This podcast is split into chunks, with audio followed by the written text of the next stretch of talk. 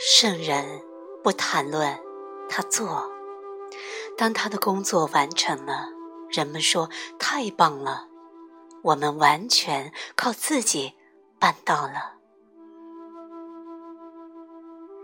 我喜欢隐身，隐身中没有责任，没有要拯救的人，没有要教导的人，我永远是学生，开放、兴奋。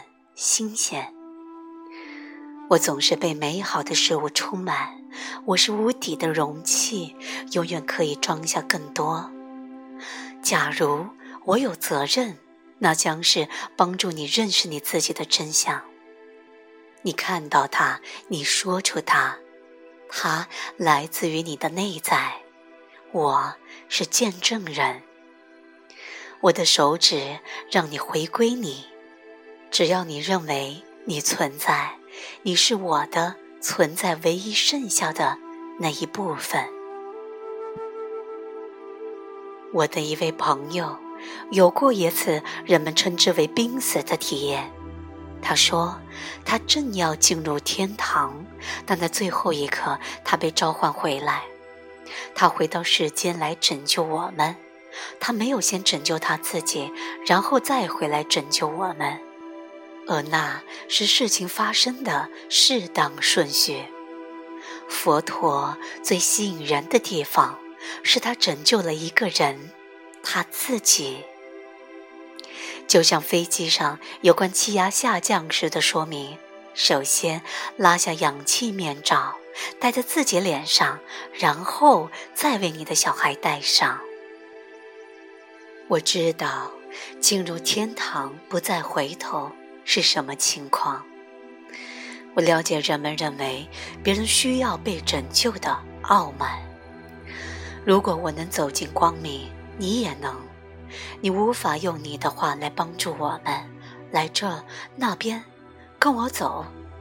不，你先去做，然后我们会跟随。拯救者情节是极其有害的。我从不把自己看作是灵性导师。当然，你可以通过问我问题来借用我。我回答你，你听到你认为我说的东西，你让你自己自由，或没有。我是你的投射，对你而言，我不多不少，只是你关于我的故事。你讲了一个我是如何美好或如何糟糕的故事。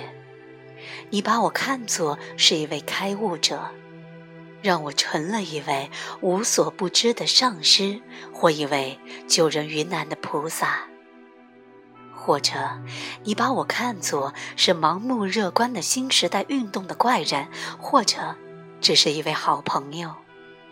你把我给了你，或者让我远离你。我所能提供的。只是四个提问和反转，我提供它们，以便你能够瓦解你自己的身份。人们说我是某某，我的确存在，我是真的。尽管我尊重他们的说法，但我永远无法相信。我知道我是什么，我知道我不是什么，我只能把那投射为一切。当人们回答问题时，他们开始瓦解他们有关自己是谁的所有认为，瓦解他们认为的他们生存状态的所有可怕之处。在瓦解噩梦的过程中，他们开始注意到，即使那些美好的梦也不是真的，直到最后，什么也没有留下，除了我们自己的本性。卓越、无限、自由。人们可以把功课带回家，他们可以把它作为每日的早餐，这排除了我的影响，却让我成了某种更有力量的存在，一个平等的人，一个相同的宁静的可能性。学生和学生坐在一起，这是最健康的场景。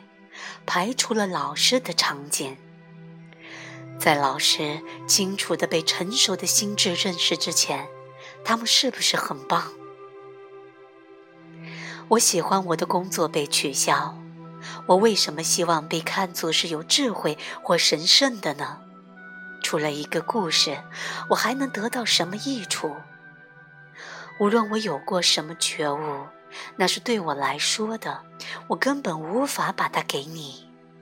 即使我能把我的觉悟给你，如果那样做，就好像我在说你做不了，我来为你做。我是在教导依赖，是告诉你答案在你自身之外的地方。我什么也给不了你，除了这些提问。